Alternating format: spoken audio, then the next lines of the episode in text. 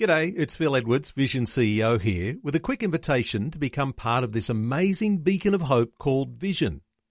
Together we can put our love into action to help people of all kinds build or rebuild their lives on the truth of God.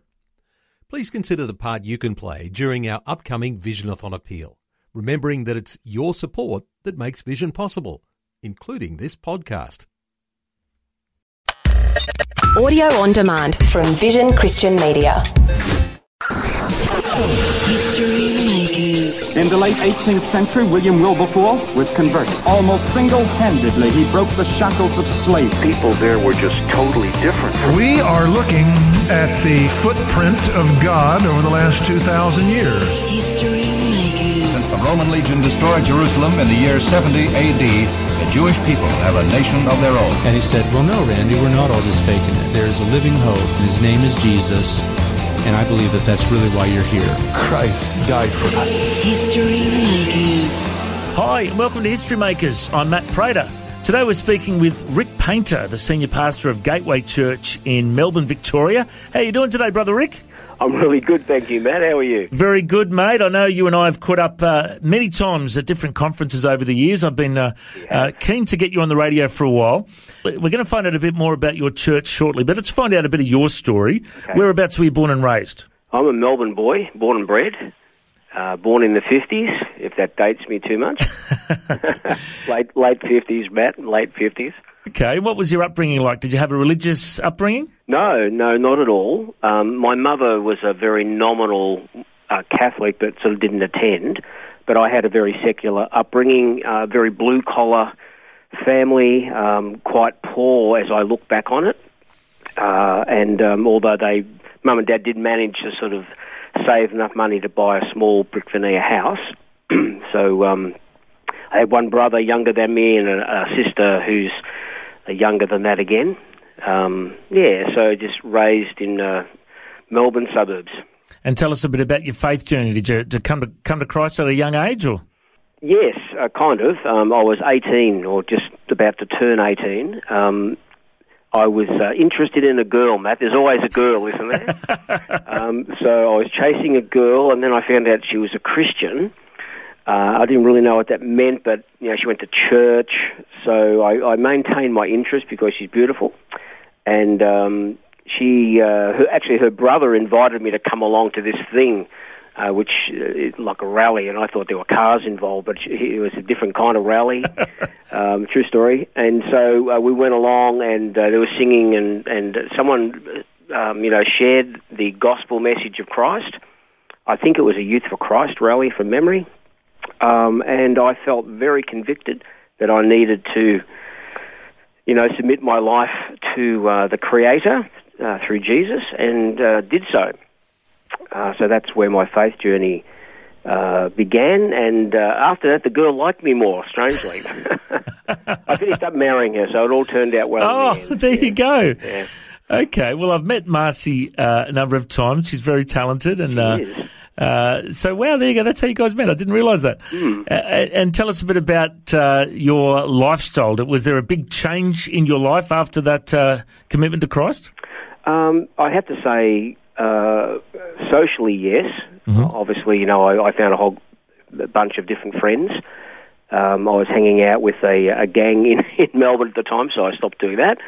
Um, made some other friends. Uh, I'm have been a singer most of my life, so I, I warmed to the church, which had choirs and those sort of things. So socially, um, my life changed. Um, economically, it didn't change that much, although I did start to, you know, give offerings as, as Christians are called to do. But I went on to uh, to go to university and became a, a manager of a bank. So that was the early tr- trajectory of my life, and I remained um, a lay leader with Marcy in our local church for the first ten years. We we led everything from you know the sun, the Sunday school to the youth group to camps.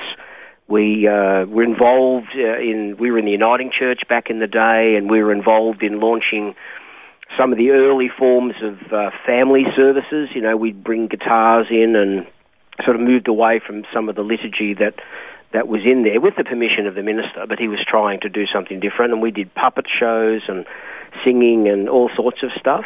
uh, and that was the, sort of the first ten years uh, of my faith journey and, and life journey. You know, working as a a, a manager, um, Marcy was a teacher, and we were fully involved in our local church. What a great story of uh, how the Lord brought you together. Uh, I'm just curious about Marcy's testimony. Was she raised in a Christian home, or did she have a Yeah, convert? she was. Yes, she was. She is a descendant of Isaac Watts, who wrote um, uh, was it Joy to the World? Wow. or one of those kind of big hymns. Yeah. So Okay. she's she's sort of like Christian royalty. she tells me. she tells you. Yeah. Comes from a long line of uh, Christian people and missionaries uh, in the Methodist movement. Uh, was born in Queensland, moved to Melbourne when she was 13 because of her father's employment, and that's when we met at high school, and we've been together ever since, which is a long time ago. Uh, but Mar- Marcy's hugely creative. She's um, she sings and plays piano, um, but she's uh, also she trained as an art teacher, um, and so she's very you know she paints and and draws and does those sort of things, and that's kind of rolled into my love of music, her love of the creative arts in the towards the end of that term that we spent at the Uniting Church when we were married. We we started doing little skits, you know, and um, dramas and and then uh, the Lord called us out of that Uniting Church when we um, bought our own home for the first time, and we moved from the suburb we're in to where we are now by by the seaside in Melbourne, in Frankston. And uh, we started a a church uh, with the help of some other people, and the cent- centerpiece of, of that is what I'm getting to is uh, creative arts and uh, and theatre and drama. And so uh, we both sort of found a common purpose uh, in those sort of gift sets, and of course we found a ready transfer from theatre and creative arts and music and singing and all that sort of stuff uh, into uh, as a vehicle to um, you know reach people for Christ. As, as much as you know, we believe that the arts are uh, you know part of the creative purpose of God and are worth are worthy anyway. Uh, you know, our church, I suppose, has tried to redeem the arts, if you could use that word, um, and also um, involve ourselves in the local arts arts communities around us, so that we can um, build bridges with uh, people who are not of faith. And you guys have put on some great performances over the years. What kind of uh, musicals and things have you uh, put on in your church? Well, we've written a lot ourselves, and we're very big on trying not to make it look, you know, too overtly. Everybody gets saved in the end, and Jesus turns up, and everybody lives happily ever after, because that tends to be the way Christian art goes. So we try. Our motto as a church is real life. So we try and put a, a realistic spin on on the uh, stuff that we do, um, and uh, sort of let it resolve itself within the community of faith rather than putting a bow on it every time. But out, outside of the stuff that we do, that we write, uh, we've uh, we've got a theatre company now that operates inside the church. It's got over 100 people that are involved in it. And uh, we, we do Broadway musicals. We do a lot of Disney shows. We run a holiday program um, in April, school holidays for, for kids between the age of 10 and 18. And uh, in one week, we teach them like Aladdin or something like that, and then we put it on on the weekend for their parents. It's a, it's like a holiday club kind of thing. um, and then we have a a senior uh, team. Uh, we've done uh, all sorts of things like Guys and Dolls. Uh, we've done um, Drowsy Chaperone, which is sort of an off-Broadway play, um, and a, a number of you know other uh, major dramatic pieces, like you know two-hour shows with, a, with an interval kind of thing. Takes us about um, 12 weeks to prepare and, and put a show on, and we usually do over two weekends, maybe five or six shows, and we get upwards of a thousand guests that come. So uh, it's been quite uh, fruitful for us, not only in developing the arts in our own community uh, and our own church, but in reaching people. And there's been a lot of talent coming out of your church. Of course, your own son, Michael, Michael Paynter. Tell us a bit about uh, his success story. Um, okay, well, uh, Michael grew up in that soup of uh, creativity and music, as did my daughter Bethany, and um, both of them are songwriters.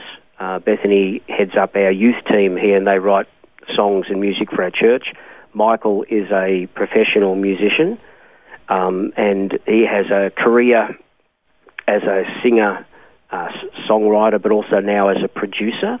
So he works with a lot of other um, young artists in Australia um, across the spectrum. You know, he, he's worked with country artists and rock artists and um, R&B artists and, and those sorts of things. And he's also a permanent member of the Icehouse Band, which is a band in Australia that sort of emerged in the 80s and has had a bit of a renaissance. So that's how he keeps himself busy.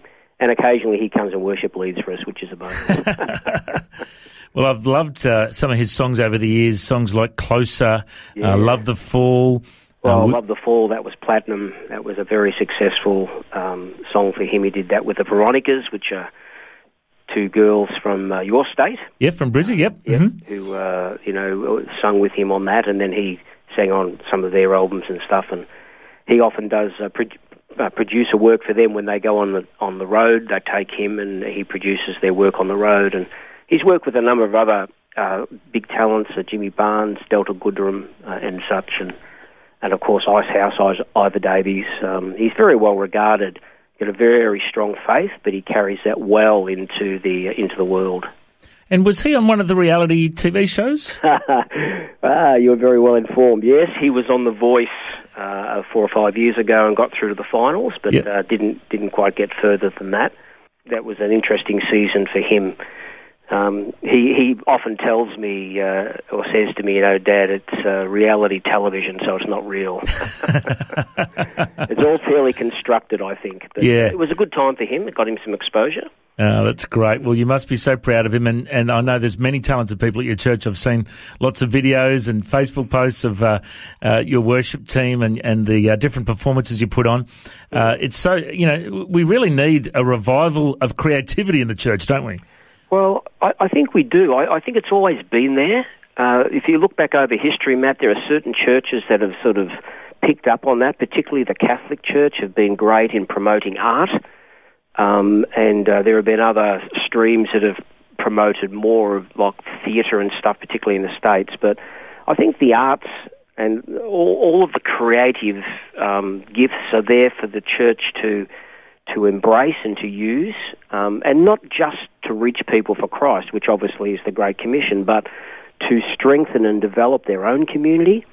And I think the the arts are given to the church, are given to the world to enjoy and to be blessed by. Um, you know, our family just loved to sing and create, um, and if we can, you know, use those gifts to also build bridges to people who are not yet of faith, that's a big bonus. So yeah, we we do need to redeem the arts. I think. Um, you know, I grew up as you probably did. I mean, I'm, I'm a lot older than you, but we grew up in a time when, you know, some churches were preaching it was evil to go to the movies or to play certain sorts of music, and and uh, I think you know we've come a long way since then, but we still need, I think, to embrace the arts more and not to be afraid of uh, creating and using artistic design, whether it's writing or painting or singing or dancing uh, or other other things, to be able to um, improve the quality of community that we have in the church, and also to embrace uh, outreach in a more positive way. The other big thing that you guys are a part of is uh, missions to Papua New Guinea. Tell us what that looks like. Well, we, we run a child development agency in uh, the capital of Port Moresby. Um, our church developed that uh, over 20 years ago, and more recently it's been registered with the PNG government uh, as a school. So the school is the model by which we deliver care, and we work with babies and mothers right through to kids to grade six. And we teach them English literacy so that they are able to go on and do high school and uni. Uh, we feed them every day and they get free health care. And that's something that has been uh, developed um, and is now run by our church. And we have some churches in Papua New Guinea that we've planted that cooperate with us in that program. So it's a very major thing. There's, there's about 250 kids involved week to week directly in that program. And of course, you know, you help hundreds of others, brothers and sisters and mums and dads that, you know, uh, hang around the edge of the program. So, um, yeah, it's, it's a fairly big thing for us.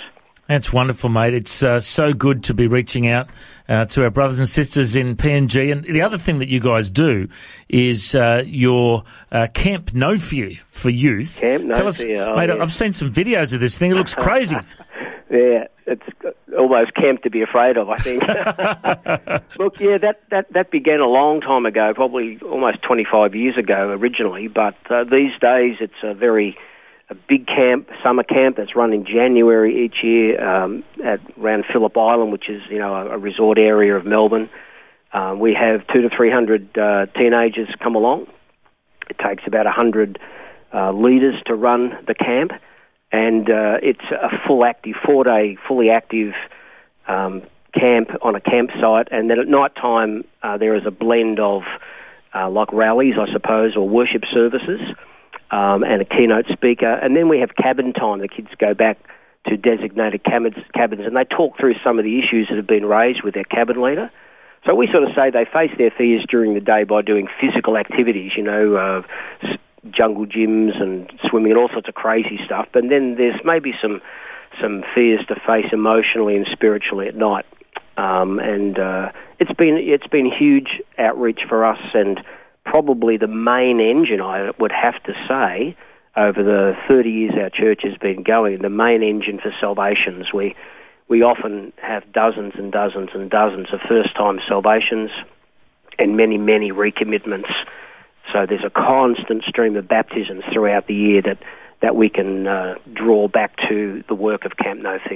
That is wonderful, mate. It's uh, such a great outreach you got there to the youth. And, uh, mate, before we go, you talk about salvation, you talk about how you came to Christ as a young fella. Mm. Uh, there might be people listening that have never heard the gospel. Would you mm. share with our listeners what is the gospel and how do people respond to it?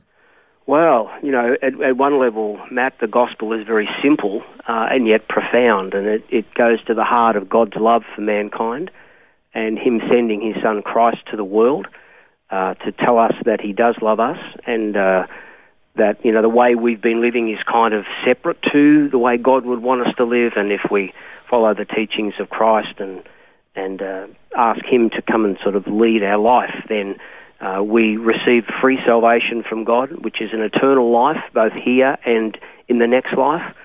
Um, and uh, God's Spirit empowers us to to live uh, as effectively as we can as people and to be really on His mission. You know, God has a mission for the world beyond our personal salvation. It goes to the salvation of the whole world and creation. And and uh, as Christians, Christ followers, we get to follow that. So a person simply needs to discover that simple truth and to um, appropriate it to themselves simply by by praying uh, or asking God to come into their life and to forgive them and um, give them that salvation and to work in their life, you know, um, for the greater commission causes of God. And uh, it's totally changed my life, totally changed the trajectory, direction, nature of my life, and I'm now seeing that play out in my family's life, in my church's life, and the families that are part of that. I've recently become a grandfather, so I have hope that that'll play out in my grandchildren's life and you know, the blessing of God that comes from submitting our lives to, to Christ and to God the Creator are really, uh, there's no limits to that. Well, it's great to be able to hear your story today and uh, how God has been at work in your life and uh, your church as well. If people want to find out more, the website is gateway.com asn.au. Correct. And that's Gateway Church in Seaford in Victoria, in Correct. Melbourne. And also you're on uh, Facebook as well, Gateway. Real Life. They can look it up. Yep. Uh, great to be able to connect with you today, mate. Thanks, mate. Uh, we uh, pray that uh, God continues to raise up many great leaders and uh, more creativity in your church. You. And I reckon you're a history maker, mate. Thanks for joining us. Good on you. Thanks for joining us on History Makers. If you'd like to listen to this interview again, just go to historymakers.tv. There you'll find links to Facebook, Twitter, and Instagram. You can subscribe to our iTunes podcast or check out our YouTube clips. History Makers is a faith based ministry, and we appreciate all of your support. The vision of History Makers is to share the good news of Jesus all over the world. If you've got a suggestion of someone we can interview, send us an email info at historymakersradio.com. God bless you. Have an awesome day. I'm Matt Prater, and why don't you go and make history? History Makers. History Makers is proudly sponsored by Bible League, who serve the local church and other partners around the world by providing Bibles, scripture materials, and training to help people meet Jesus.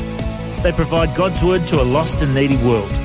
Bible League plants Bibles in prisons, among persecuted Christians, and in poor nations, bringing the love and light of Christ into many people's lives around the world. Make history today by joining our friends at Bible League and planting a Bible that will help someone meet Jesus. Go to bl.org.au. Station sponsor. Thanks for taking time to listen to this audio on demand from Vision Christian Media. To find out more about us, go to vision.org.au.